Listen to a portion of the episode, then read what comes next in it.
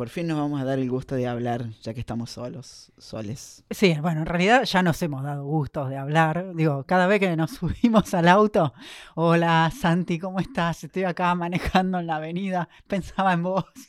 Hola Sasita, ¿cómo estás? Acá en la ruta, mirá, pensaba en vos. Siempre hablamos. La verdad que sí. Pero es una manera como de achicar distancias, las geográficas y físicas, pero por fin acá estamos. Por fin acá estamos. Sí. Cuando algo falta, lo que falta es una conversación. Decirnos, mostrarnos, compartirnos. Es una forma de activismo que multiplica la visibilidad y el amor. Bienvenidos al final del arco iris, el podcast de la Fundación Internacional LGBTQIA, It Gets Better Argentina. Santiago Merlo, licenciado en Comunicación Social de la Universidad de Córdoba, docente trans y educador sanitario, especialista en ESI de la Unión de Educadores de la provincia de Córdoba, técnico del Plan de Acciones para Prevenir y Sancionar las Violencias de Género, presidente de la Asociación Civil La Casita Trans, impulsor de la Red de Paternidades Trans Argentina, gestor cultural, activista, Santiago Merlo, ejemplo de vida, guerrero de la diversidad. Sasa Testa, doctorando en Ciencias Sociales de la UBA, magíster en Estudios y Políticas de Género de UNTREF, diploma superior en Formación Política de Claxo, es profesor de castellano, literatura y latín. Posee publicaciones a nivel nacional e internacional. Habla inglés, portugués e italiano. Es activista trans no binaria y por sobre todo es apasionado, carismático, inteligente y admirable. Sasa Testa y Santiago Merlo protagonizan hoy el podcast de la Fundación It Gets Better Argentina.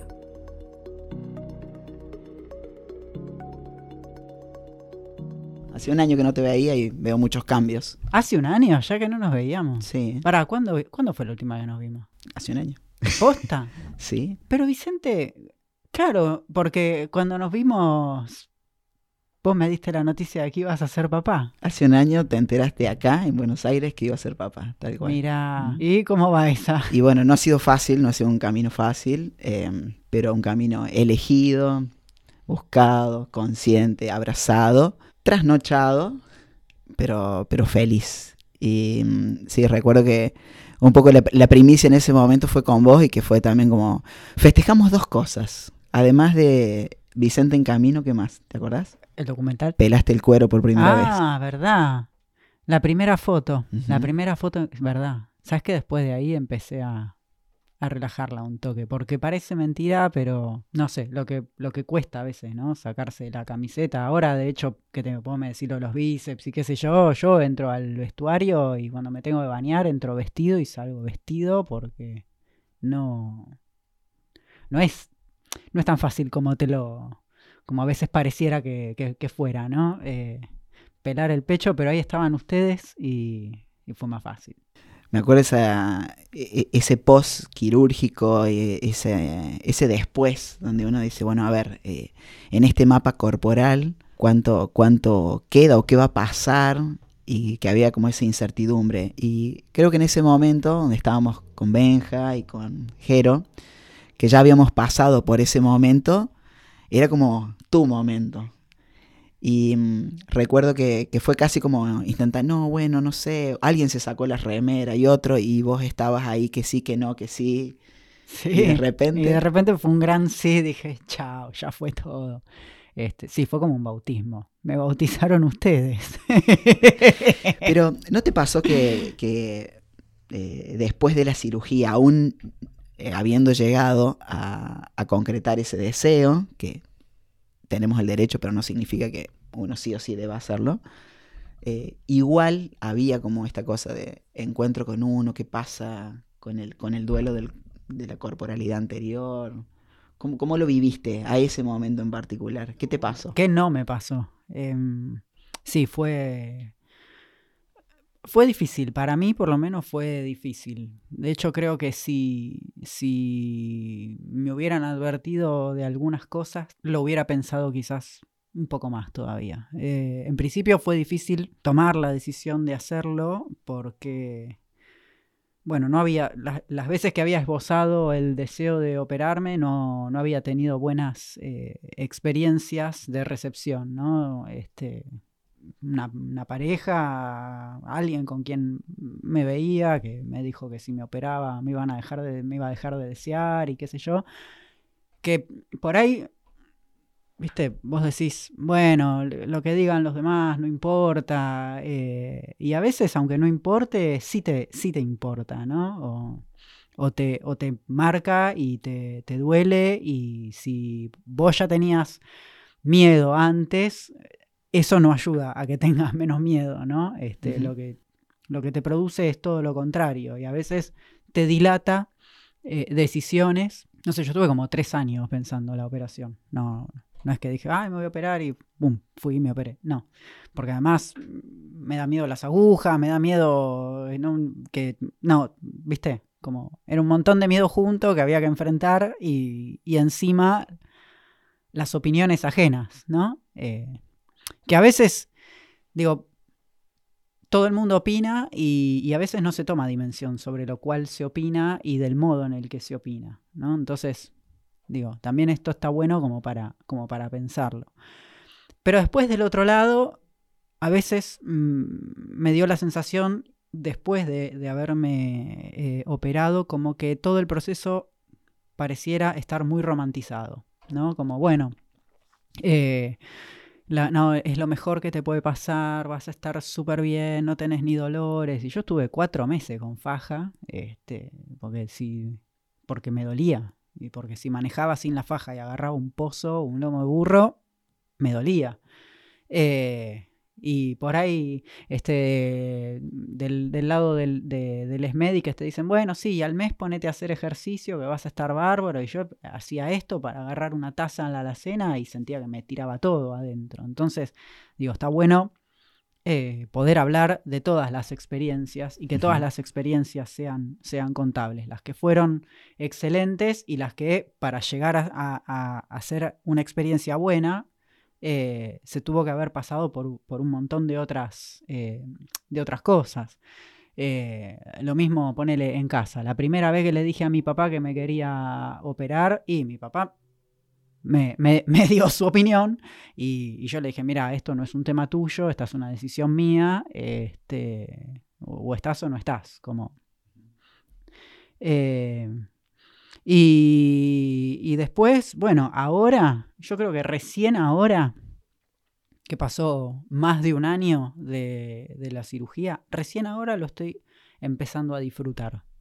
Eh, a disfrutar de que ya no me duele, este, de que voy al, gimnasio y pues parece una, parece una pavada, pero eh, no sé, cuando empecé a ir y me empecé a sentir bien, dije, che, ¿por qué no lo hice antes? Y en realidad me pongo a pensar y claro, ¿cómo lo iba a hacer antes con un cuerpo con el cual, o sea, yo me, miraba en el espejo y decía, no, esto, mm, no. Eh, ¿cómo, cómo, cómo, iba a entrar a un vestuario este, sin haber pasado primero por la cirugía? Este, si ya con la cirugía es un riesgo, viste que yo te, te, mm. mando, no, no sabes en el vestuario las cosas que veo, así, o sea, que vos decís, bueno, nos reímos, pero en un punto también te ponen alerta, ¿no? Porque por algo eh, entras a la ducha vestido y salís vestido a la ducha. Eh, pero recién ahora es como que empiezo a sentir un poco más de eh, libertad, si se quiere, ¿no? y, y viéndolo ahora, en, retrospectiva, recién ahora, después de más, más de un año, este, en diciembre van a ser dos, puedo decir, bueno, valió la pena. Pero el proceso no, no fue un proceso, eh, por lo menos para mí, ni sencillo ni, ni despojado de dolor. A mí el cuerpo me dolió mucho. Coincido. ¿A, vos cómo, cómo, fue la tuya? Eh, también me dolió hasta el año pasado. Y pasaron ya tres años y medio de, la intervención. Creo que tiene que ver también con lo orgánico, con nuestra capacidad orgánica de recuperación, de cicatrización. Eh, y también coincido en esto de la, de la romantización de, la, de, de las modificaciones corporales como eh, despojadas del después. Hay un post muy intenso que en mi caso también por la edad, cuando accedo a, la intervención ya tenía 42, casi 43 años, Em, entonces fue el cirujano, hizo así todo un, como una maqueta, ¿no? El plan de, de cirugías. Entonces esto que se llama masculinización, después te voy a preguntar por eso, masculinización y feminización, ¿cómo es para una persona no binaria? y, y el plan era eh, tomar este cuerpo que no iba a tener tanto tiempo posterior a recuperar, e incluso con el gimnasio, porque era algo que, que- que me había mencionado el cirujano. Em, entonces el plan fue eh, mastectomía bilateral con injerto libre de pezón, lipoesculturación completa, Para traducir todo eso porque...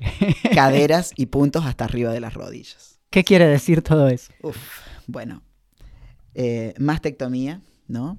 Poder extirpar las mamas, no todas, porque si no nos quedaría un hueco. Todas las personas tenemos glándulas mamarias. El injerto libre de pezón tiene que ver con que nuestros cuerpos, leídos como femeninos, el, pezón que tenía o, o los pechos que tenía, al, al removerse las mamas también hay que hacer una mm, cuestión simétrica en relación a, toman la referencia del, del homóplato y de toda esta parte, del tren superior, y se ubican lo que serán las posteriores tetillas, eh, poniéndolas como haciéndolos más pequeños, ubicándolos en un lugar, pero son injertos, es decir, es, un, es una telita que se pone y hay que cuidarla como una plantita que se puede secar. Eso significa la posibilidad de que se adhiera o no, con lo cual aquellos que no tienen la adherencia total, a veces después van a tatuarse esos, esas tetillas, eh, o dejamos como esté. También hay que informarse mucho anteriormente porque una cosa es un cirujano a un cirujano plástico que se preocupe por la estética, no solamente por remover. Eh, la, la lipoesculturación tenía que ver con, como parece que súper este, estético y una cuestión mucho más, mm, no sé, hay, eh, separada de la salud, ¿no? como que todo lo que quiero es verme bien nada más. Por eso también a veces es comprendida o es entendida eh, la- las cirugías de modificación como una cuestión meramente narcisista, eh, hasta fetichista, eh, muy, muy, muy estético que no tiene que ver con la salud integral, ¿no? En, términos de qué es la salud en relación a un cuerpo con el que no te podés relacionar. Y yo entendía en ese momento que esa cirugía que me proponían era como la, la, la posta para mí, para mi cuerpo con determinada edad y todo eso. Entonces la lipoesculturación consistió en armar un abdomen masculino. Me hicieron hasta los raviolitos. Después me los comí, pero esa es otra, otra parte de la historia. Y con un liposuctor, que era una, una cosa como de un metro, te separan las capas y te hacen la lipo, que es dolorosísima y que impide. Y tuve como un año en modo momia sin poder dormir de costado, que es mi forma habitual de dormir, por el dolor que sentía sobre el hueso de las caderas, porque la Mm. lipo pasó por abdomen, por cadera y por muslo, ¿no? Por, por glúteos. Eh, todo eso en las fotos, que son una berenjena que nunca pude ni publicar ni compartir, solo a un par de personas nada más, fue pensar posterior ¿no? a eso, cuántas cosas nos exponemos eh, para tratar de encajar. Y que a veces, aunque creemos que somos absolutamente libres para elegir, hay algo que sigue funcionando en ese subconsciente, en una parte nuestra, que eh, necesita habitar eso para después pasar por un vestuario o pasar por otros lugares, donde también de alguna manera ser invisibles, paradójicamente. Y mm, hoy también, si, si me volvieran a ofrecer la misma intervención con la información que hoy tengo, diría, esta la quiero y esta no, porque me hice tres cirugías en, en un solo día, que fue una locura, casi seis horas de quirófano, y la verdad que fue re doloroso. Eh, también desde una mirada hasta hegemónica de ese mismo cirujano, diciendo, "Bueno, voy a conservar tu pancita para cuando te quieras hacer un falo, que sería una cirugía genital eh, normalizadora, ¿no? Entre mil Y- millones de comillas. la entre mil millones, ¿no? claro, Porque sí. ¿Qué es la normalización o qué es la normalidad? Tal cual. Yo decía, no, no, no quiero hacer, o sea, ahora no me, ni me hables de esto, ¿no? Pero era como, bueno, vamos ahí, pero además te voy a dejar para que vos después sigas. Nadie me preguntó si yo quería o no. Em, dentro de todo eso, que tampoco uno lo podía como decir, también me sucedió esto que decías, bueno, ¿qué va a pasar con este cuerpo, con las personas que me relaciono? ¿Me van a tocar? ¿Voy a tener sensibilidad? ¿Cómo es el post? ¿Cómo me voy a relacionar? ¿Cómo va a ser mi sexualidad? Y lo que me salvó fue el abrazo de mi vieja, básicamente. tenía todos los miedos del mundo. Mi vieja dijo, yo voy a estar en la operación. Nunca se lo pedí, porque siento que es un tema de hecho, hablamos tan poco de, mi transición y del, ser trans que una operación ya era como demasiado, ¿no? Y mm, recuerdo que, me dijo, yo voy a estar, y yo lo iba a, hacer solo. Eh, había pedido amigas que me llevaran y me depositaran ahí, que pasaran los días que tenía que estar, volver a mi casa y recuperarme, pero no pensaba hacerlo realmente con, con nadie. Capaz que porque mucho tiempo de mi vida he estado solo y, me cuesta esto, ¿no? Pero cuando aparece mi vieja, así, yo entraba al quirófano a las 8 y aparece a las 7 y cuarto, fue, fue tremendo, ¿no? Y la escuché, el cirujano me había marcado las líneas en el cuerpo y ya estaban poniéndome en la camilla y escuché que ella venía los gritos porque ya sabía que estaba entrando y la vi en el ascensor, ¿no? Yo tenía toda esa cosa que te ponen y me acuerdo que me dijo, acá te espero hijo, ya llegué, acá está mamá. Y, y fue el empujón que necesitaba. Y no me había dado cuenta lo importante que era. Pero mi vieja también me dijo cuando salí que sintió que me había vuelto a parir, que ella necesitaba ver quizás por todo lo que me estaba exponiendo para, para dimensionar lo duro que había sido mi vida y todo lo que me había llevado hasta ese momento. Y cerrando esta parte, antes de que me largue a llorar, que ya me duele la garganta porque hago fuerza, cuando vuelvo a la habitación, que era una habitación sola de un hospital público, em, en la puerta había la imagen de un personaje de Disney, estaba el pato Donald ahí, y era una sala de niños la que me habían asignado, ¿no? Volviste y, a nacer. Y ahí me dijo mi, vieja, acá está mi niño. Y, y días después, eh, no, un par de meses después, me operé en enero, en agosto tuve que hacer una segunda cirugía correctiva de una de esas que también fue dura. Este, me acuerdo me regaló así un muñequito y me puso feliz día o feliz primer día del niño. Y fue la primera vez que ya conscientemente eh, comenzó a llamarme Santiago y a partir de ahí nunca más se equivocó de nombre, ni de pronombre, ni de nada, ¿no? Pero debe ser como muy fuerte para ella. Para mí lo es y cada vez que vuelvo a ese lugar, digo, qué necesario es el afecto en esa instancia de absoluta soledad donde te enfrentas vos solo con tu vida y tu cuerpo, eso. Sí, sí, sí. A mí, bueno, vos decís de tu, vieja. Yo, la, eh, mi mamá murió hace muchos años y así como vos estuviste solo muchos años, yo estuve solo un montón de años también. Este, muchos años viviendo solo lo mismo y y también así, cuando hay que pedir ayuda, como, bueno, si puedo evitar pedirla, no la pido, me arreglo solo, no molesto a nadie, porque también si me llegan a decir que no, uy, ¿qué hago? Este, y, y yo tenía miedo de morirme en la anestesia. Entonces, eh, ¿cuándo fue? No sé, ponele tres, cuatro días antes de la operación. Me agarré el auto, me fui a Tigre, al Delta, pues me encanta mirar el río. Y ahí escribí un testamento. Digo, bueno, si me llego a morir, mm, taca, taca, taca, taca, Y agarré ese sobre y se lo di a, Laura, mi novia. Y le dije, bueno, si yo me llego a morir, esto ustedes lo abren, lo leen. Eh, y, y flashaba así con, con que, bueno, por ahí en, en, el momento de la anestesia, cuando medio me esté durmiendo, por ahí la veo a mi vieja, no la vi ni cuando me dormí, ni cuando me desperté, pero era algo que yo a mí me hubiera gustado, por ahí tener esa visión de, de, encontrármela ahí, porque en una parte de mí siempre se pregunta, que yo no, llegué a decirle a mi vieja, che, ma, mira que yo soy una persona trans, no, eh, ¿qué me hubiera dicho?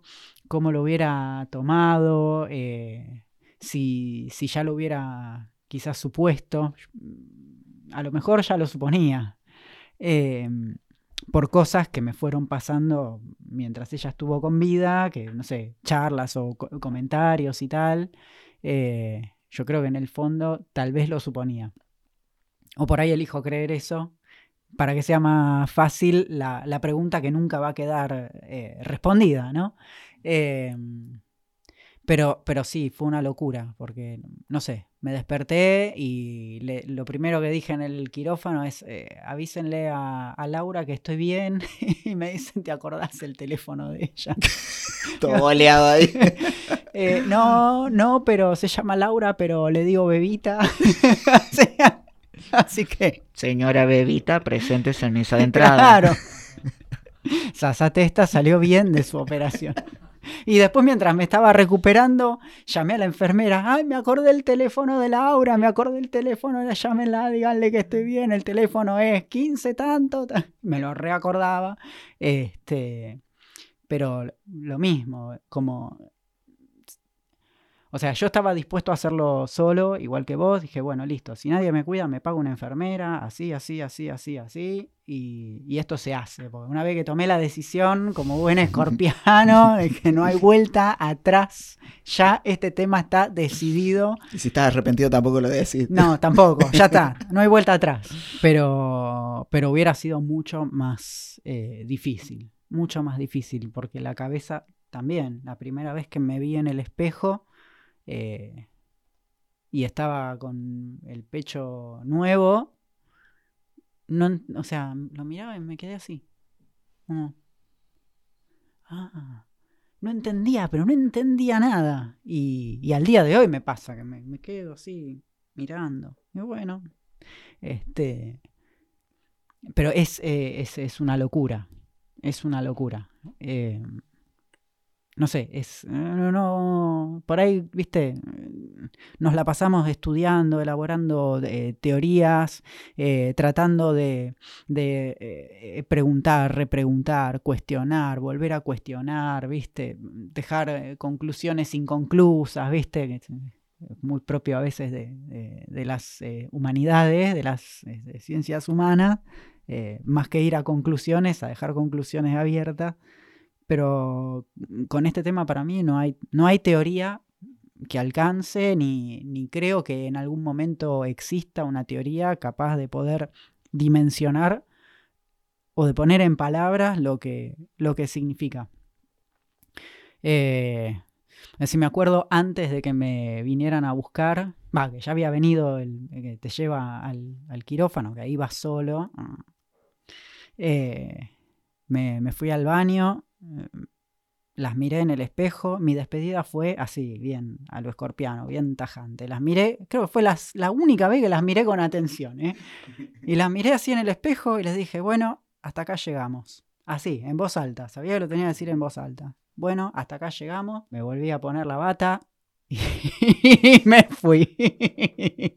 Yo recuerdo el, el- el despertar y mm, cuando por ahí hay alguien que, que está en ese proyecto, va a pasar por la cirugía, decirle que cuando se despierte no sientan miedo, porque hay una soledad absoluta, el post-anestesia, de sentirte que estás todavía como escuchando voces que te dejan a un lado, que te hace frío, que temblas y todo eso. Y que es como un momento, eh, otra vez, todo es personal, ¿no? Eh, después pasa, pero esa soledad tan profunda, eh, también como eh, la, la reconozco y la recuerdo y, y- y trato cuando, ay, bueno, pero ¿cómo fue? Dale, yo me lo quiero hacer ya, ya, ya, ya. Y todos decir, tómense su tiempo, Sí. piénsenlo, ¿de verdad quieren hacer esto? ¿Saben a lo que se expone? Pero Sí. bueno, eh, las experiencias son tan personales que digamos lo que digamos, aunque nos estén escuchando ahora o mirando, también eh, quien desea hacerlo va a construir su propia historia. Sí, no, y también, no sé, después de haber pasado por eso, cuando hay un compañero, una compañera que te dice, me voy a operar, y vos, o sea, lo primero que te surge es decir, bueno, dale, ¿qué necesitas? Yo te acompaño, eh, porque sabés, o sea, porque lo pasaste. Eh, por ahí si no lo pasás, les decís también, sí, dale, te acompaño, pero de- desde, otro, desde otro lugar. Para mí hay unas, como una- un sentimiento de identificación instantáneo. Eh, y como, bueno, listo, no sé, si necesitas algo, chiflá, acá está mi teléfono, como... eh, no sé, sí, es, es una locura. Es, para mí es, o sea, no, es, es una locura. No hay mucha... No, no- no hay mucha mucho más para decir, ni hay mucho para teorizar. En esto que, que en un momentito te decía, masculinizar o feminizar, ¿Cómo lo, elaboraste vos que sos tan, tan teórico y tan de ponerle cosas? En, no, no, yo eso no, no, a esto no le puse. no, no, no, no, no hay teoría que alcance. Ni sé tampoco si me interesa estar teorizando eh, demasiado. Em, a mí lo que sí diré, y esto también lo escuché de una amiga no binaria, digo, masculinización, feminización de tórax. Digo, hay tórax masculino, hay tórax femenino, ¿qué es lo que te hace? Y si hablamos de no binarización de tórax, ¿qué pasa? ¿No? Como. O de última, no sé. Eh, de algo que. de, una intervención, suponte, que, que, querés hacer, porque además tenés una ley que, te ampara y que te, te va a, a servir para para estar un poco más en paz, ¿no? Porque vos me decís, bueno, eh, me podrás decir, bueno, sí, nos hace más libres. Y yo ahí me permito el beneficio de la duda, ¿no? Nos hace más libres eh, estar o no operados, operadas, operades. En todo caso, por ahí nos, nos devuelve un poco más de paz. O por lo menos para mí. Yo no creo que me haya hecho más o menos libre. Sí, me da un poco más o menos de alivio. eh, porque si me sentiría completamente libre, de repente no tendría este problema de decir, bueno, me saco la, remera y está todo bien. La primera vez que, después de que, nos, de, que me operé, eh, nos fuimos con, Laura a, Entre Ríos de, vacaciones, a, las termas, pues claro, obvio, a mí me encanta el turismo termal, voy a decir. Es Don Sasa. Me encanta, sí, obvio, turismo termal y bolero italiano. Pero me, llegó el momento de sacarme la remera y la, llamé a, Laura y le dije, mira, vení, acompañame, me voy a sacar la remera. Encima estaba con, yo me hice la periareolar, la que te, sacan a través de, las areolas. Entonces tenía todo acá embadurnado de este protector solar, dos lamparones blancos así. Le dije, Laura, acompáñame, que me voy a sacar la remera. Y me saqué la remera y estaba así como, como le decía, no, me está mirando todo el mundo, ah, no tragas problemas. Pero es un camino. Entonces digo, ¿nos hace más libres? Yo no sé si nos hace más libres. Por ahí nos, nos, trae un poco más de paz. Yo recién, después de un año y medio, breve serán dos, empiezo a sentir que, bueno, sí, todo el recorrido valió la pena y, ahora lo puedo empezar a, a disfrutar pero yo no sé si soy más libre por eso. Sí, a mí me pasa que mm, eh, ahora pienso mucho más las cosas que antes, claramente, pero eso también tiene que ver con la edad. Eh, pero hay un registro corporal que no lo puedo cambiar y es adoptar una, una, una postura que nunca tuve, que es estar ¿no? recto. Es como que si todavía estuviese escondiendo ¿no? este, este, este el ejercicio constante de que no se te note, de aplanar. Y, me, duele me duele el cuello, me duelen los hombros, me duele la espalda. Y me doy cuenta que sigo haciendo un esfuerzo que nadie sabe si ando en la calle libremente. Bueno, ¿qué es libremente? no importa lo que me digan otros, no importa lo que siento yo. es que todavía siento que esa, esa corporalidad que tuvo cuarenta y pico de años de una manera, ahora me cuesta, ¿no? Como volver a, como ponerme recto. Y veo que la mayoría de, las fotos siempre estoy así, como, oye, salga de ahí, jorobado Notre Dame. Pero mm, no sé cómo, si voy a poder corregirlo, porque de hecho he, hecho hasta consultas, ¿no? y una vez me explicaron que las personas que cambiamos nuestro, nuestra corporalidad, como en este caso, cirugías que hemos elegido, que nadie nos obligó a hacerlo, eh, en alguna medida se parecen a aquellas personas que eh, con, un, con un bypass gástrico em, modifican tanto su cuerpo que entran en una depresión también, ¿no? en, otro, en otro momento y que eso eh, de alguna manera es algo que puede parecerse a lo que atravesamos. Como que de repente a mí me preocupaba. Yo salí con mis raviolitos, después me los comí, lo dije como una humorada, pero era, ¿por qué estoy, me como todo lo que hay ahí alrededor? Y fui a una nutricionista para que me hiciera un plan nutricional me dice, no, tu consulta es psicológica.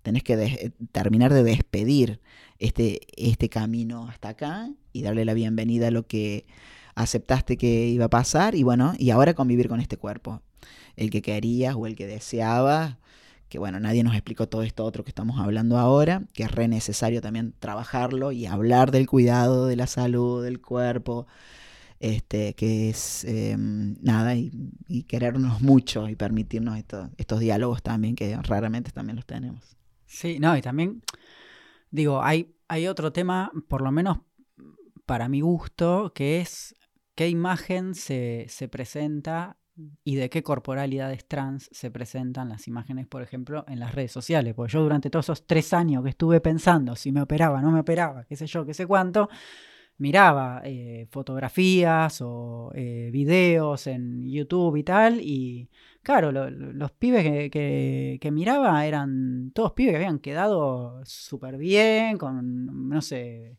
unos cuerpos recontra trabajados, re eh, hegemónicos. Dije, ah, bueno, si me opero voy a quedar igual. Y, de repente también por ahí es convivir con la frustración de decir, che, yo, a ver, no, es- esto para mí no quedó del todo bien. Yo no sé si tengo ganas de volver a pasar por una cirugía para corregir lo que por ahí a mí no me gusta como quedó.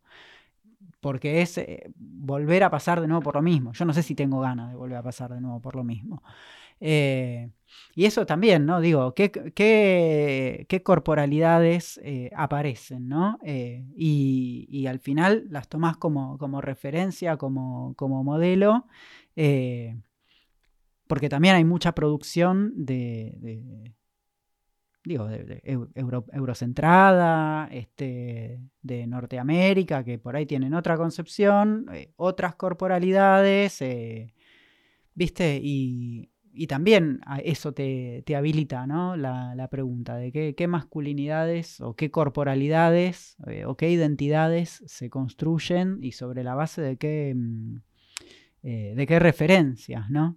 Eh, E- e- Es como volver a caer también ¿no? en, la, en la trampa de los estereotipos. Y por otro lado, Claro. aquellos cuerpos que, que están en hormonas o en tratamientos hormonales usan medicación que no es la misma que usamos en Argentina. claro, O sea, no hay punto de comparación, sin embargo nos comparamos. todo el tiempo, ¿no? es como una... vos es como una encerrona. Y tu voz, y yo no. Pero, pero mira lo que, mira, No, pero, o sea, hace un año que eso no lo tenía. Mira, de estamos hablando ahora. al final caíamos en la propia trampa. Sí. Che, ¿y te quedó sensibilidad en el pecho?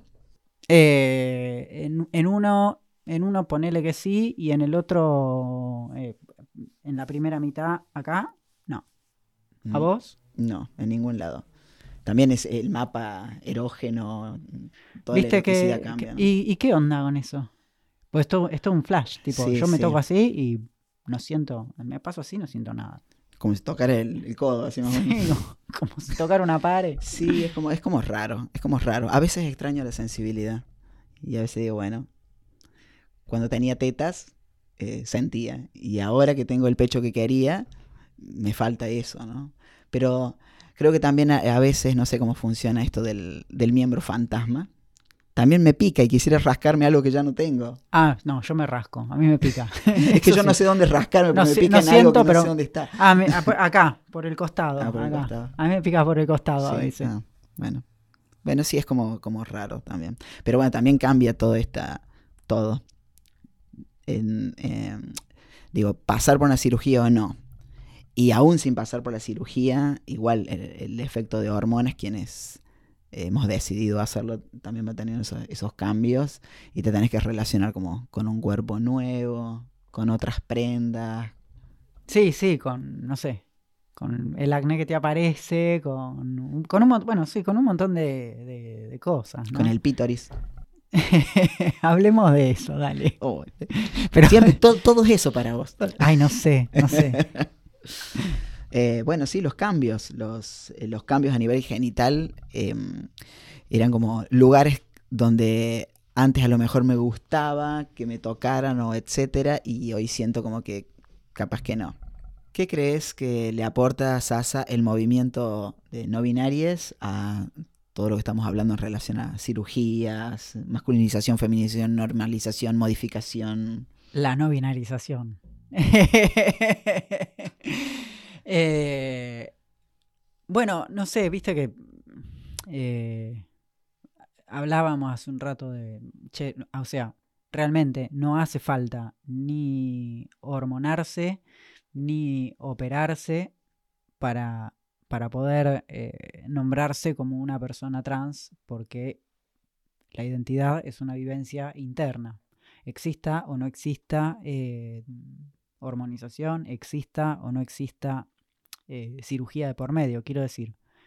Quien quiera hacerlo, bienvenido, pero no es una condición sine qua non para, para poder atravesar una transición. Y a mí me, por, por momentos tengo la sensación de que to- e- esta, la visibilización de, de esta posibilidad eh, mucho la trajo el movimiento no, no, no binario, ¿no?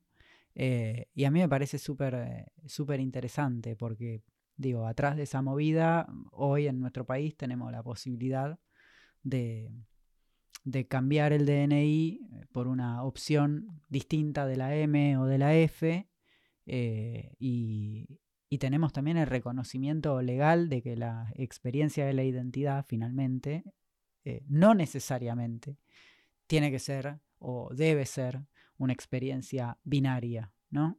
Y, y en cualquier caso, a mí me parece eso muy potente. eh, también, digo, por las cosas que vos ves que pasan en, las escuelas. No sé, una, te tiro una anécdota, así que en su momento me, me, me alegró mucho, ¿no? Me hizo reír mucho y me alegró mucho también. Pues entraba al aula, daba clases en una escuela en el partido de Avellaneda a primer año. Entraba, el aula era un caos, ¡eh! Todos los gritos, ¡eh, profe! No sé qué. Y yo que entraba así, tipo cero solemnidad, buenas, ¿cómo andan? Y el aula toda dada vuelta. Y yo estaba, nada, sigan dando la vuelta, que a mí me hace reír, está todo bien. Ponía la fecha y a mí me gustaba poner la fecha y abajo, feliz lunes, feliz martes, feliz miércoles. Si era el cumpleaños de alguien, ¿quién cumpleaños hoy? Pirula, bueno, feliz cumple Pirula, les dibujaba un bonete, una torta y dos globos, y adentro de los globos, ¿cuántos años cumple? 15, 1 y 5, ¿viste? No, sí, así arrancaba las clases. Y el, el Qué divertido, qué lindo tener un estaba como- dada vuelta, buena, tiré la mochila, pongo la fecha, estaba poniendo feliz viernes. Vienen dos nenas, una me toca acá. Y yo que entre que el ruido de la... Sí, ¿qué pasa? Les digo. Ella te quiere decir algo. Ah, bueno, ¿qué? No, profe, que soy bisexual. Antes tenía una novia, pero ahora tengo un novio. Ah, bueno, y escúchame, ¿vos sos feliz? Sí. ¿Te, te quiere? ¿Te cuida? Sí. ¿Te respeta? Sí. ¿Vos lo cuidás? Sí. Bueno, entonces está todo bien. Se queda. Ah, bueno. Y la, la- la amiga le, viste, boluda, te dije que no te iba a decir nada. viste, vos decís, es una locura porque eh, yo en, voy a decir ya, en mi época, porque ya hay un mi época, mi época, eso no, no pasaba y yo no tuve, no, digo, no, no, atravesé la escolaridad con una ley de educación sexual integral, eh, para colmo, toda la vida escuela católica, apostólica, romana, como Dios manda. Este, y, y claro, yo era la oveja negra del curso, porque leía Nietzsche, este, les, iba con las cuestiones filosóficas, eh, escuchaba, tocaba la batería, no me ponía la pollera del uniforme, como este, por ahí me interesaba dar el debate político, estaba en ostra, ¿viste? Eh, y de repente como digo, así como, como, esa, como esa imagen que te acabo de, narrar, tengo un montón que vos decís, bueno, hay algo que se está traccionando y, y hay muchas de las preguntas o de esto, bueno, ¿es, ¿es realmente necesario acceder a una eh, hormonación sí o sí para poder eh, vivenciar una experiencia trans? Y no, la respuesta es que no, pero durante cuánto tiempo e incluso en otros países para poder acceder al cambio de documento, vos primero tenés que ir a un psiquiatra que te dictamine que tenés algo llamado disforia de género que todavía no se eliminó del DSM, del manual de desórdenes mentales, ¿no? que es esta la, angustia, que, la supuesta angustia que genera no sentirse como en el cuerpo eh, correcto, ¿no? Entonces tenés que ir a, una tercera persona a que te diga, bueno, vos tenés disforia de género, este, entonces recién con eso, bueno, te, podés cambiar el DNI, podés, este, tenés que estar en hormonas, te tenés que operar, o sea, tenés que hacer un montón de cosas para que recién ahí se produzca el reconocimiento de la identidad. Eh, Más la esterilización, este eh, quirúrgica, además de la política, bueno, ni hablar. ¿no? sí, obvio. Pero acá eso no pasa.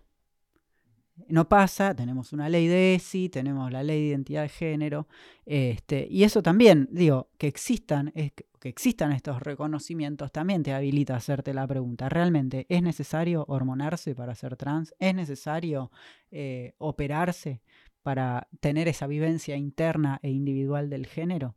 No. Eh, eso sí es una decisión eh, propia, e individual y personalísima. Eh, pero está bueno habilitar esa pregunta de si es necesario hacer todo eso para poder decir yo soy, yo existo, esta es mi verdadera identidad.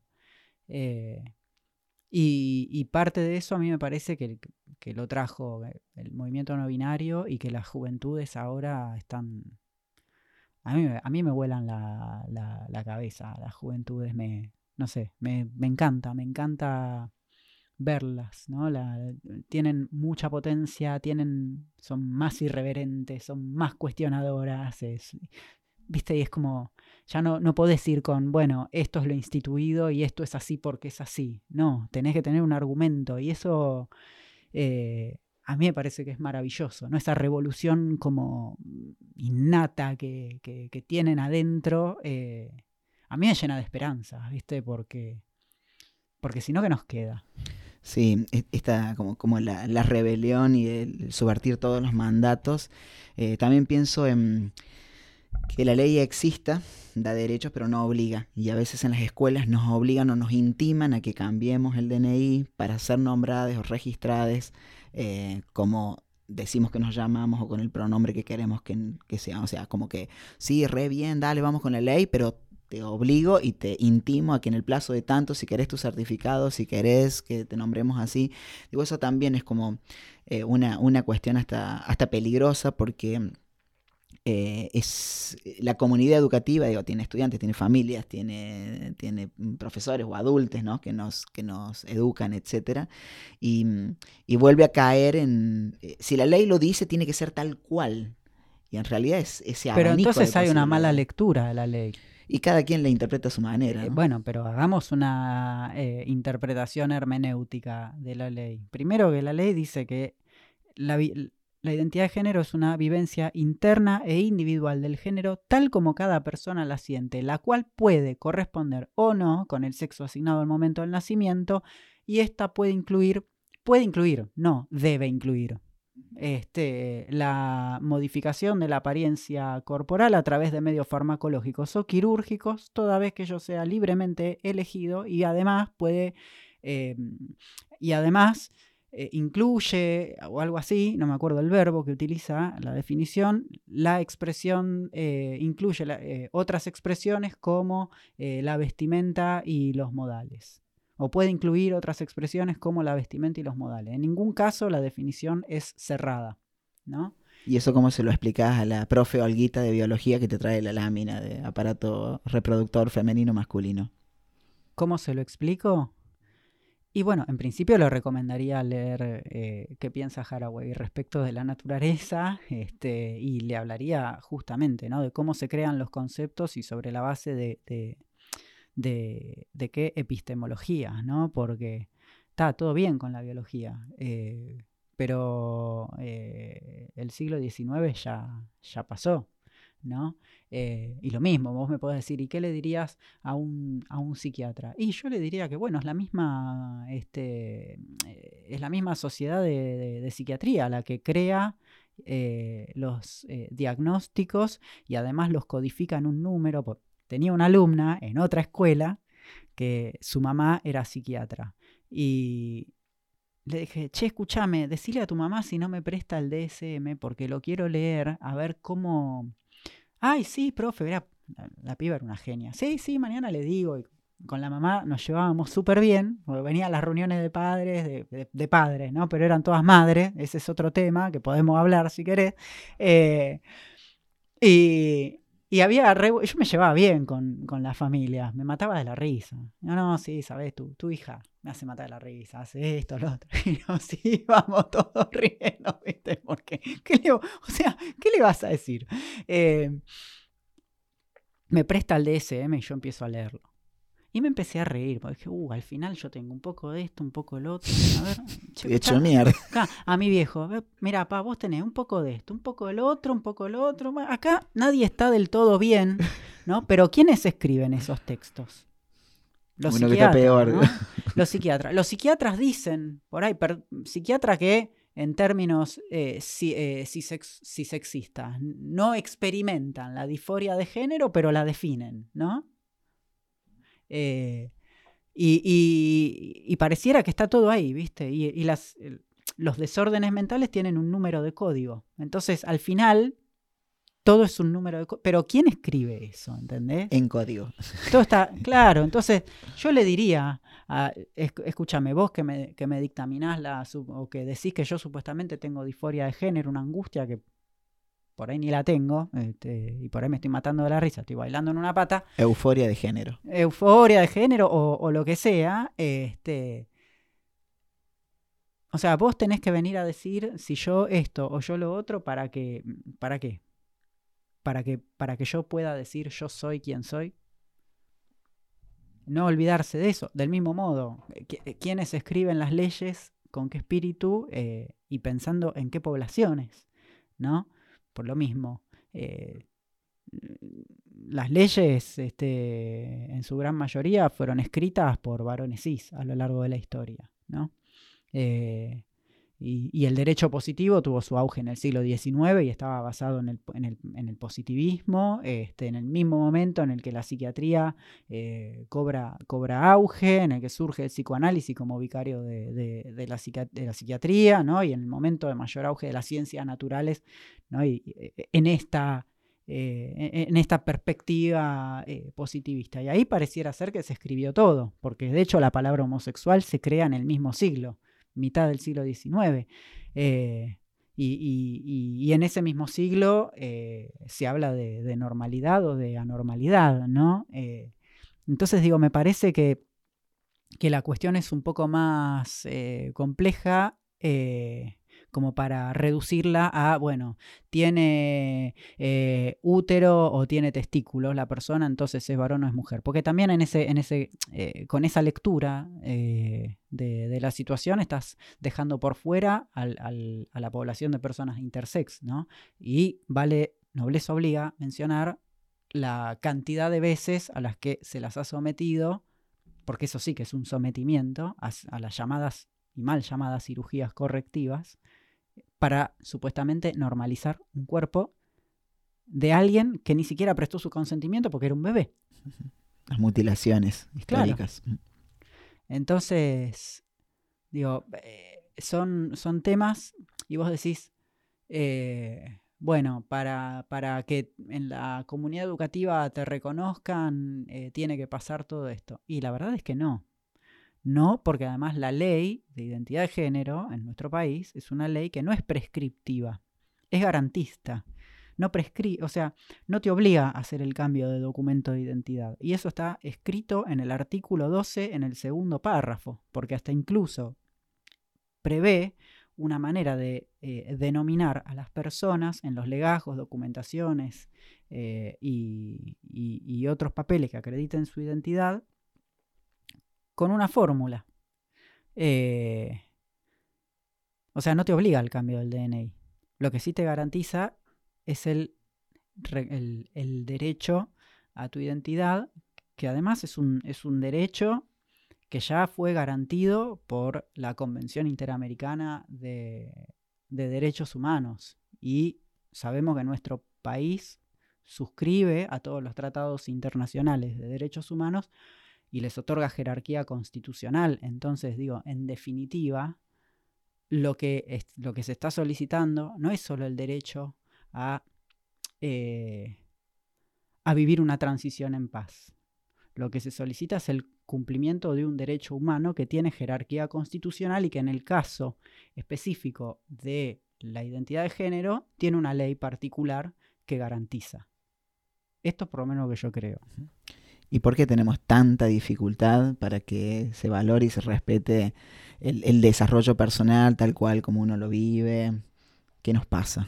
¿Me lo preguntás a mí? Sí, a vos te lo pregunto. no, en relación a, digo, a, quienes miran y a las resistencias de, la ESI de nombrar todo esto, que está en el marco también de la... Yo preguntaría que qué nos pasa como sociedad. Claro, a eso me refería. Sí, eh, ¿Qué, nos pasa? como sociedad en todo sentido? Eh, que, vemos a veces gente durmiendo en la calle y, no se nos mueve una fibra. ¿Qué nos pasa como, como sociedad? Em, es un tema que últimamente me, me entristece bastante. Y por otro lado, ante esa eh, realidad tremenda, eh, cada vez con más fuerza vuelven los discursos de odio, eh, ocupando casi todos los espacios de todas las maneras posibles, ridiculizando a otras identidades y tomándolas hasta como ejemplos, incluso en templos en el interior del interior, donde se muestran eh, imágenes de niñeces y de adolescencias trans, mostrando cómo el pecado puede em, construir demonios en, esos cuerpos. Lamentablemente hay muchas experiencias y, eh, de, estas donde madres o digo madres porque siempre son las que suelen estar como más presentes, pero familias se han encontrado yendo a un lugar donde van a practicar un credo y de repente se encuentran con la foto de, de su hija en esos lugares, ¿no? Eh, tremendo. No están los medios, claramente, pero termina siendo... Bueno, estaría bueno que esté en los medios eso, ¿no? Porque es como, o sea, no podés pensar un medio de comunicación sin pensar en una, eh, en una ética y en una deontología profesional, ¿no? Para mí debería existir, o sería muy interesante que existiera una, una ética eh, de, producción audiovisual.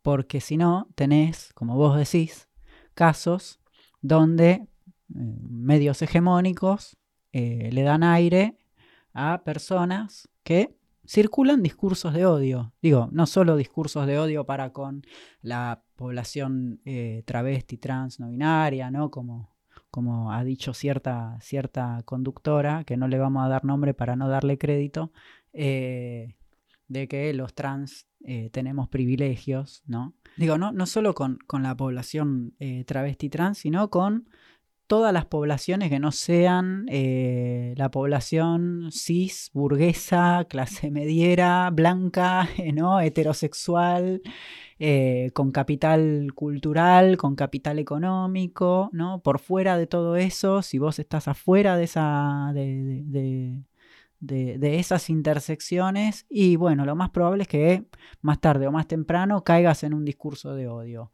Este, a la población afro, ¿no? ¿Cuántas veces eh, cuando dicen eh, los negros, no sé qué?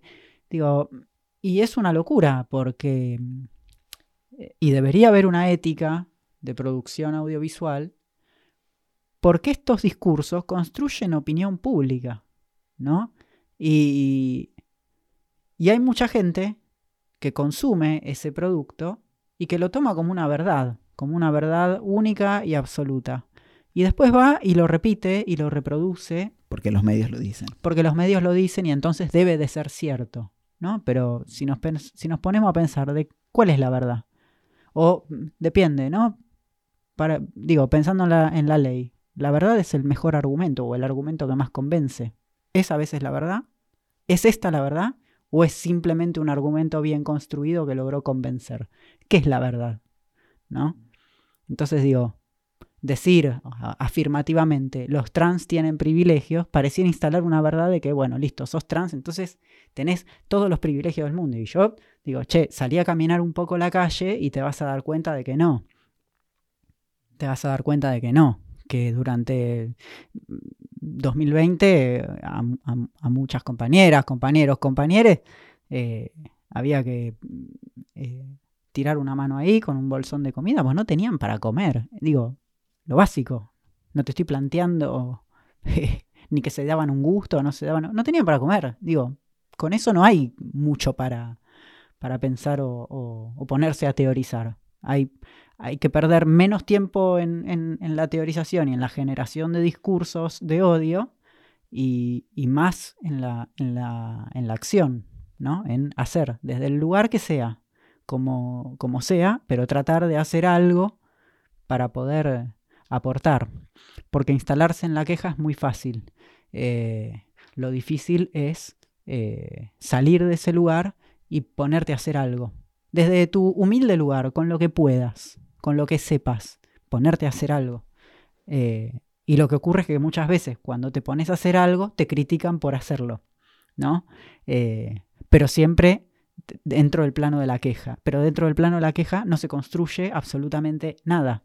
Eh, y ya no estamos hablando de la población trans, la población no binaria, la población LGBT. No se construye nada como sociedad. Entonces la pregunta para mí es, vos dijiste, eh, ¿y qué hacemos? ¿Qué nos pasa? Para mí esa pregunta es no qué nos pasa con, con- con las personas trans, es qué nos pasa como sociedad. ¿no? ¿Qué clase de humanidad eh, somos y qué clase de humanidad queremos ser eh, a futuro? ¿no? Pues digo, no sé, en Europa está todo el conflicto con los, con los refugiados. Y hay gente que no tiene dónde vivir, o sea, y los dejan morir en el mar. Entonces, ¿qué- ¿de qué humanidad estamos hablando? Y mientras tanto acá hace 500 días que nos falta Tehuel. Ese es otro tema. Esa es otra. Es otra. Es otra deuda. Es otra deuda y además. eh, digo, ¿no? ¿Quiénes, ¿Quiénes toman el tema? ¿O quiénes tomamos el tema? ¿O quiénes mencionamos el nombre de Tehuel? Las organizaciones, las personas de la población LGBT, las personas les aliades. Eh, yo no veo, ¿viste? Medios de comunicación eh, preguntando dónde está Tehuel. Y eso también es otra cosa que, que Ni, volviendo... ni a- algunos movimientos feministas, ¿no? No, no, tampoco, ¿no? Eh, o que si nombran a, a Tehuel, nombran a una identidad que no, que no es Tehuel, ¿no? O sea, que no lo buscan a Tehuel, buscan a otra persona que no sabemos quién es. Eh, y, y bueno, ahí eh, como que radicó también todas las demoras en, en la causa y en las eh, lo- los primeros hallazgos que nos perdimos, digo, como, como transmasculinidades también, en relación a Tehuel, medios de comunicación que lo nombraban con otro nombre, familias que estaban divididas en el nombrar o el reconocer una identidad trans dentro de su mismo contexto, eh, la, la búsqueda laboral teñida también de una situación de, de una violencia de género que lamentablemente creo que todos sabemos la respuesta de lo que ha pasado con Tehuel y hasta nos duele decir lo que, lo que sucedió, pero también visibiliza una violencia histórica eh, eh, de la cual las transmasculinidades o eh, masculinidades no binarias eh, han sido víctimas, ¿no? Históricamente, ¿no? De los abusos, abusos correctivos, eh, violaciones en- en entornos que hemos sufrido las mismas violencias que las compañeras o mujeres cis, solo que no siempre pudimos decir o no siempre nos escucharon cuando dijimos nuestros nombres. Eh, la clandestinidad integral en tantas cosas, los mm, compañeros muertos en abortos clandestinos, eh, cuántas cosas que no se nombran en una agenda que aparece invisible totalmente y que causa hasta, no sé, eh, dolor y, pavor y hasta miedo seguir. Em, y en esto, mientras lo decía, me iba así como otra vez orgánicamente, este el cuerpo te atraviesa, las palabras atraviesan el cuerpo, atraviesan las historias. A veces reconozco eh, también en, en- en distintos momentos de mi vida como, como víctima de abuso eh, y, y los acosos callejeros y otros tipos de acosos, como aún hoy caminar por la calle, llegar a una esquina donde hay un grupo de varones tomándose una birra, me genera terror. Y prefiero cruzarme o volverme a ir por otro lado, aunque tenga este aspecto de un varón cis hegemónico y supuestamente no debería tener miedo, pero está tan asentado hasta a nivel celular que, siento miedo todavía, ¿no? De, esa memoria que, tiene el cuerpo. Y también me pasa cuando subo al colectivo, cuando me voy a algún lugar donde voy a, rozarme incluso con, alguna, chica, alguna mujer en, el, colectivo, ¿no? Te buscas, subís y buscas tu lugar. Cuando somos un montón, recuerdo cuando me tomaba del pasamanos, ¿no? Y escondía la cola para que no me apoyaran. Y a veces cuando paso veo que eh, hay una o dos mujeres que hacen lo mismo, eh, cuidándose de mí, y, te juro que me dan ganas de decirle, no, compañera, yo te entiendo, también me pasó, soy un varón trans y quisiera explicarle todo, ¿no? Y no, pude, no puedo explicarle nada. Entonces, yo que siempre me consideré en peligro y que sigo estando en peligro, aunque no pareciera, de repente me convertí en alguien peligroso. Y busco en ese, en ese lugar de, del colectivo al, eh, algún rincón donde no, donde no joder, donde no sé ni cómo, ni siquiera cómo caminar. Si camino de costado de otro, que nadie se siente incómodo y a la vez, y veo que el único lugar donde me puedo sentar es al lado de algún varón que por lo general con las piernas abiertas como si tuviera los testículos del tamaño de las berenjenas, ocupa todos los espacios y, y, y ocupa todos los territorios de, de, todas las cosas, ¿no? ¿Cuál es el lugar nuestro? Un verdadero boludo, lo que es un diría. verdadero boludo, ¿no? eh, y te digo, qué, qué, qué, qué complicado. Y mmm, hace muy poco me pasó algo que estaba por tocar, viste, el, el timbre para, para bajar en, en una parada. Y, y, alguien así como sin querer me rozó. Era la, la, mano de un hombre que sin querer me roza la mano e inmediatamente la saca. Medio como que toqué la mano de otro hombre, ¿no? Sí, yo toco el timbre y después como bajo. Y recordé, tuve como, viste, como ese déjà vu. Volví a recordar cuando una vez, aquí en Buenos Aires, eh, tomé un colectivo, toqué el timbre y cuando estaba ahí hubo una mano de un tipo que se me quedó sobre la mía y yo no podía sacarla porque me daba miedo y no sabía qué hacer, me paralizó directamente, ¿no? El tacto, en qué momento te tocan, en qué momento no, cuando un cuerpo es abordable.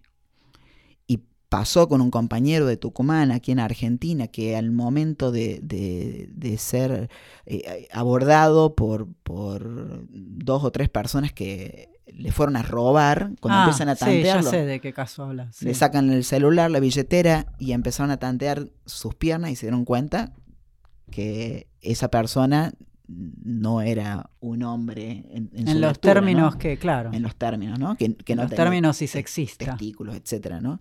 Y a partir de ese momento y de ese acceso a ese cuerpo, lamentablemente eh, sufre una violencia sexual tremenda y digo, en, en la medida. Pero en que cuando nuestro... fue a denunciarla, se le, se le rieron en la cara.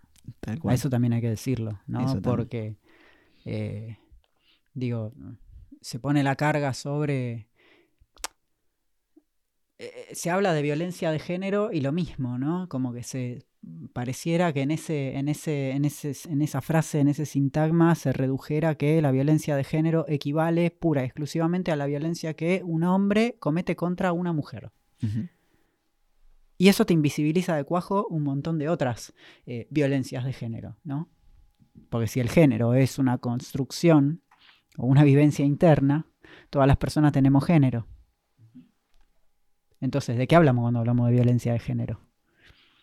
Pues lo mismo, si eh, va una persona que no es mujer a denunciar este, una, un abuso sexual y se te ríen en la cara, y lo único que seguís sosteniendo es. Ah, que solamente las mujeres cis padecen violencia de género.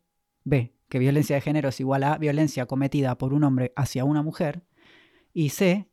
Seguís abonando al estatuto del, o, al mandato este de la, la, masculinidad que aguanta, que todo se lo aguanta, que si te pegan y te duele, te la aguantás, que si te emociona algo, no llorás, que si, te, que si tenés miedo, no lo decís.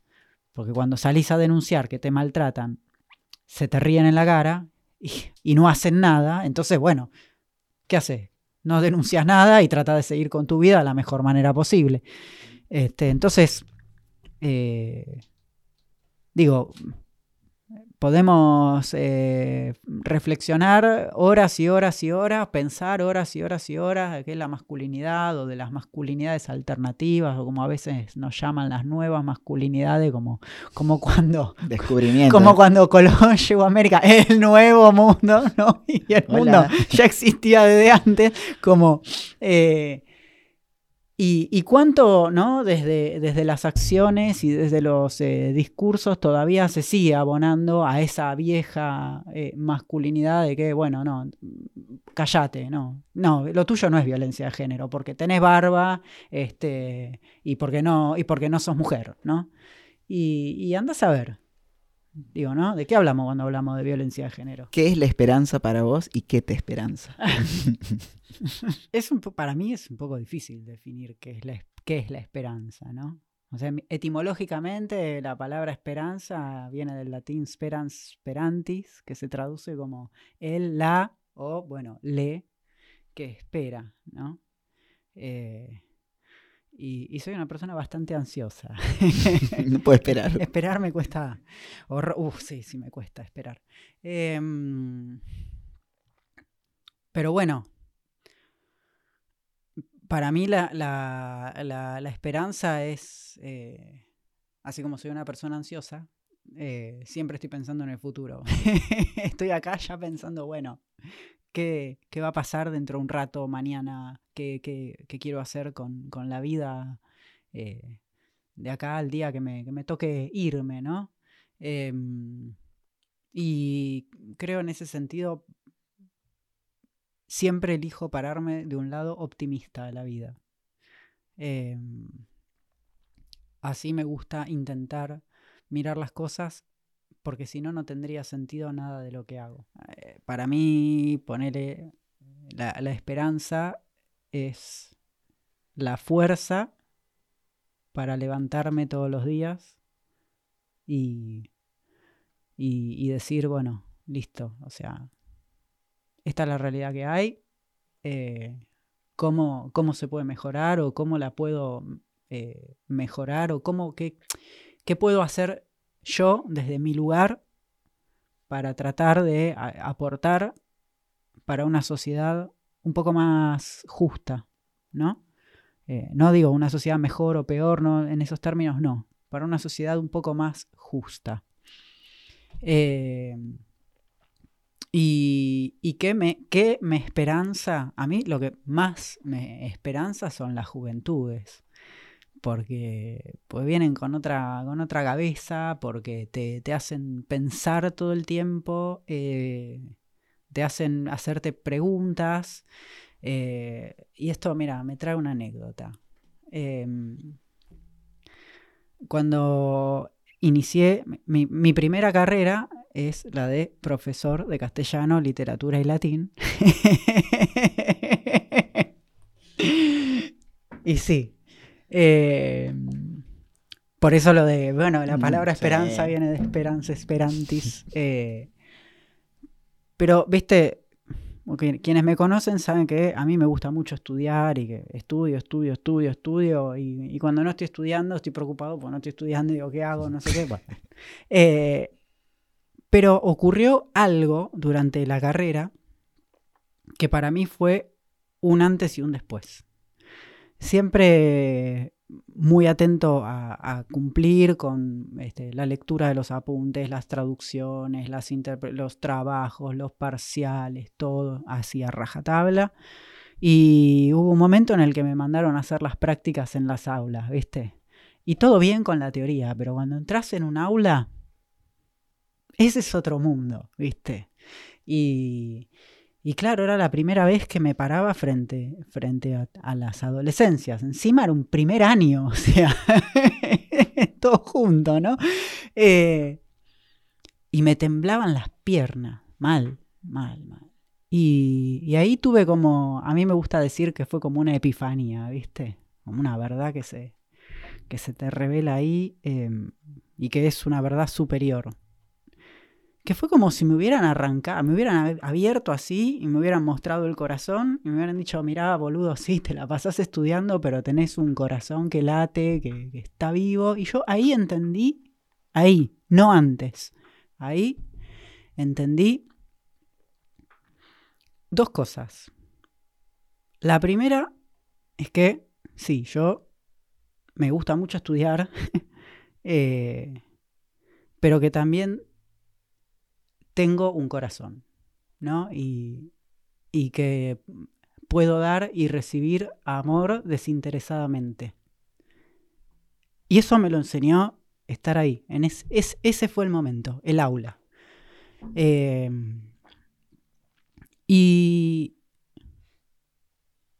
y lo otro que aprendí en ese momento, y no antes, es que toda, toda la vida yo flasheaba con que iba a estudiar algo que me permitiera salvar vidas, ¿no?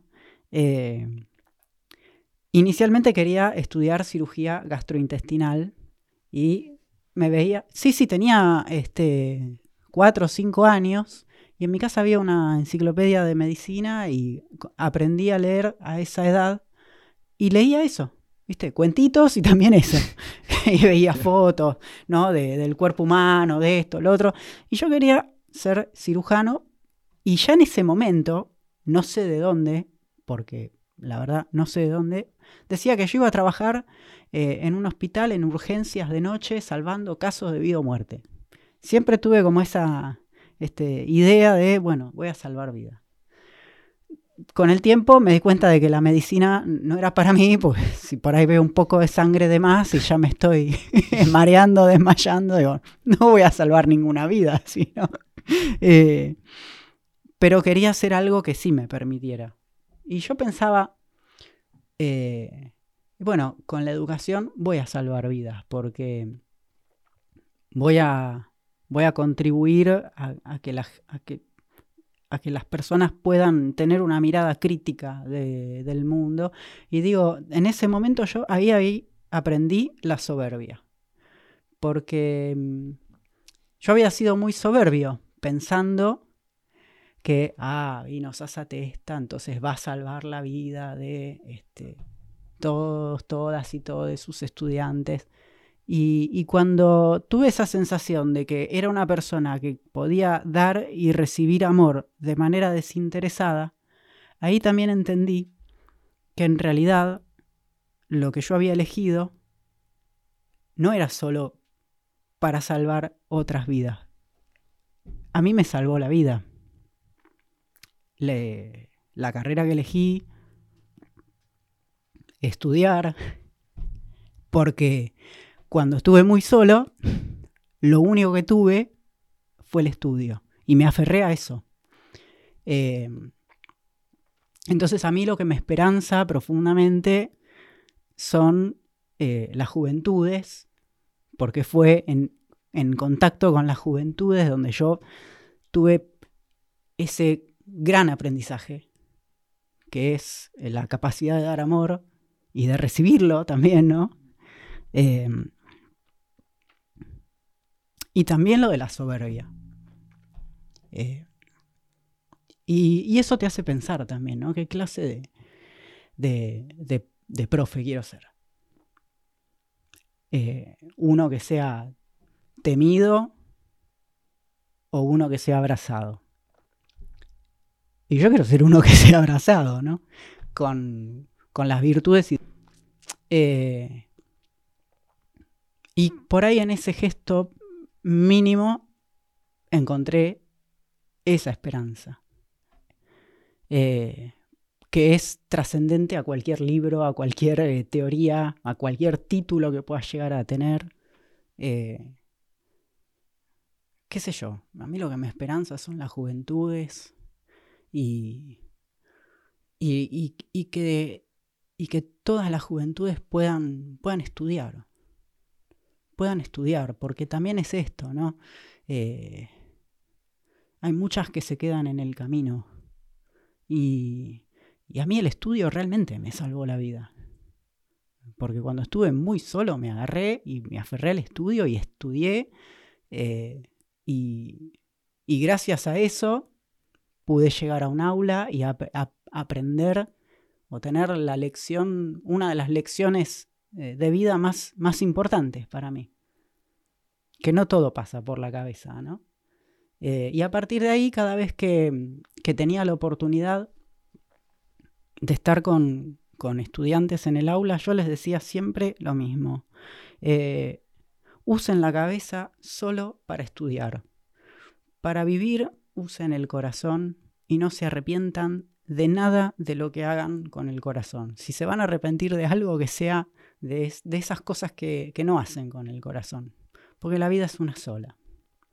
Entonces sean felices. Y, y para mí eso tiene sentido. Qué bonito escucharte. Ay, yo te agradezco tanto, tanto por, nada, por la amistad, por la hermandad, por, por bancarnos en las noches de soledad y de preguntas. En los viajes en ruta. En los viajes en ruta. ¿Y a vos qué te esperanza? Tu ruta es mi ruta. Ah, nuestra ruta. Em, ¿A vos qué te esperanza, amigo? eh, amigos como vos, que, que me bancan, porque es la, es la familia que, que elegimos, sabiendo que, no es mi caso, pero sí de muchos, ¿no? Eh, expulsades que han tenido que sobrevivir a duras penas, los que han podido, y que mm, no han tenido esa posibilidad. Comparto la trinchera de la educación como, como un, un horizonte, un destino al que no se llega, sino que se trabaja todos los días, educarse, informarse todo el tiempo. Eh, la gratuidad de la educación, la educación pública, el acceso, la accesibilidad a tener los materiales que no sean restringidos porque eso salva vidas, a que mm, haya mensajes amorosos que, que nos junten todas las partes en un abrazo. Eh, hoy puedo decir que me esperanzan mis amigues, mis vínculos, mi familia de origen y, y bueno, mis hijas, ¿no? Ese es como un punto así oh, que no pensé que, iba a suceder.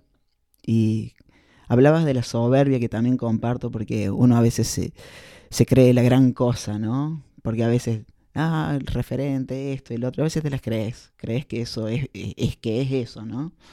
Y sin embargo, siempre aparece algo, una experiencia que te vuelve a bajar como de un ondazo, ¿viste? Dices, esta es la vida misma y acá.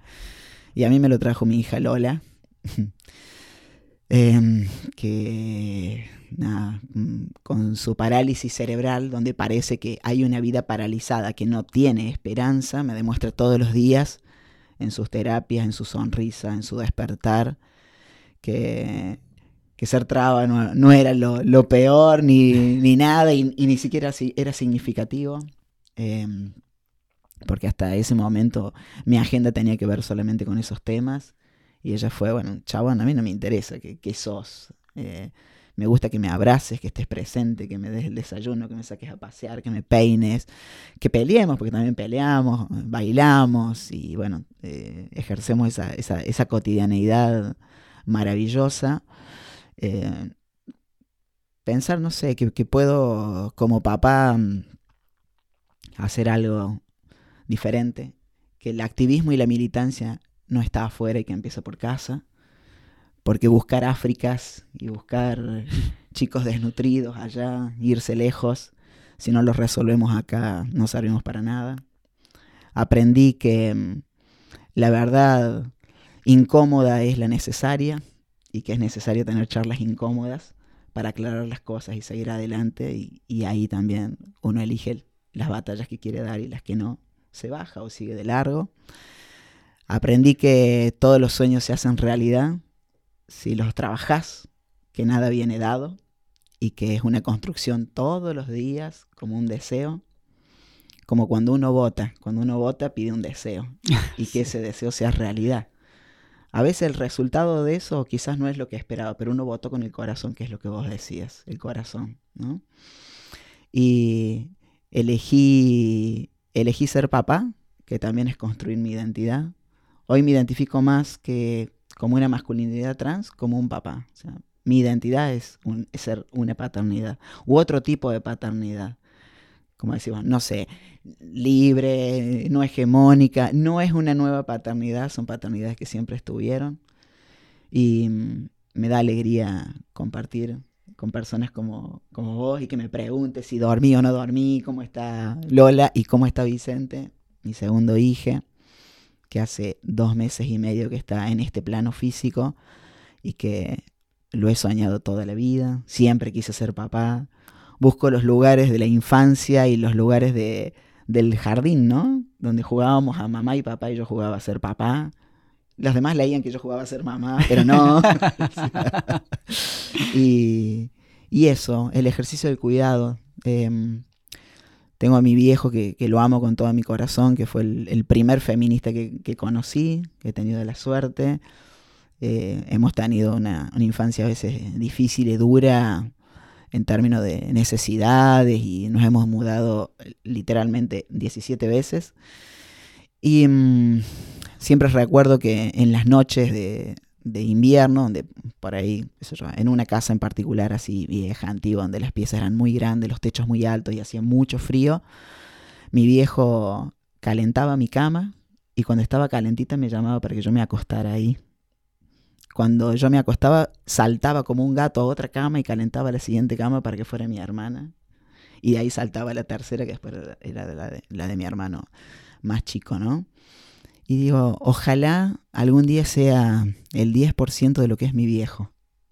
Esa masculinidad es la que soñaba alcanzar. No sabía lo que iba a pasar, pero también me acuerdo que mi viejo fue el primero que me pintó bigotes.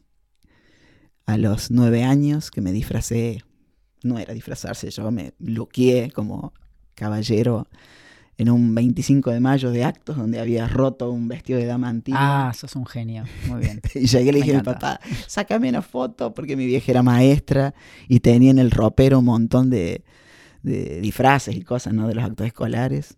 Me tocaba siempre ser dama antigua, odiaba ser dama antigua. A mí me tocaba ser la, la, la negrita, así me decían, la negrita que vende empanadas. Y mi vieja me pintaba la cara con corcho. Pues que cómo cambiaron las cosas. El corcho era, bueno, una cosa como, bueno. Y, bueno, eso recordé que, en el último acto escolar en el que fui dama antigua, porque no me lo banqué más y me picaba el cuello y me, me sofocaba el vestido, salí corriendo y el único que entendió en ese momento lo que pasaba fue mi viejo.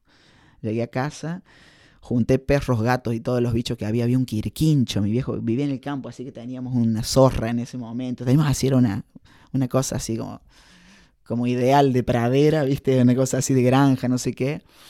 Me agarré el, ropero, me puse ese, tengo una foto, em, el traje de caballero con un corbatón y, me, y le digo, papá, sácame una foto. Para, para, para. Apareció a los cinco minutos con el corcho, me pintó sus, los bigotes y siento que esa fue la primera gran revolución de mi vida. Y, y decía a partir de ese momento que el día que tuviese hijos pudiese ayudarlos en su, acompañarles, ¿no? En, su libertad. No sé qué va, qué va a suceder el día de mañana, eh, con todos mis aciertos y errores, qué sé yo. Trato hoy de, de ser un padre presente, como, como lo ha sido y como es mi papá. Eh, hace poquito casi lo pierdo y mi sueño era que que conociera a mi hijo ahí, a Vicente.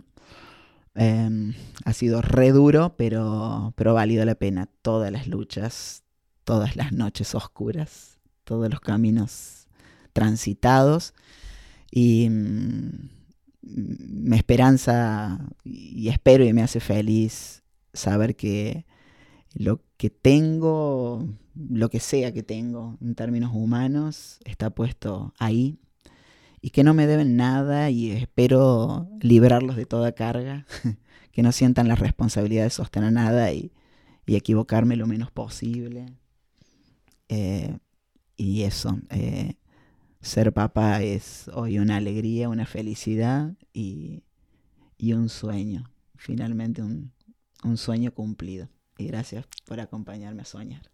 Ah, no, con vos al fin del mundo. Hay, una, hay, un, hay un poema, no me lo acuerdo entero, pero que tiene dos versos. Dice, vida, nada me debes, vida, estamos, en paz. al final del arco iris, el lugar donde las historias nos espejan y nos ayudan a recorrer mejor nuestro propio camino de libertad e inclusión.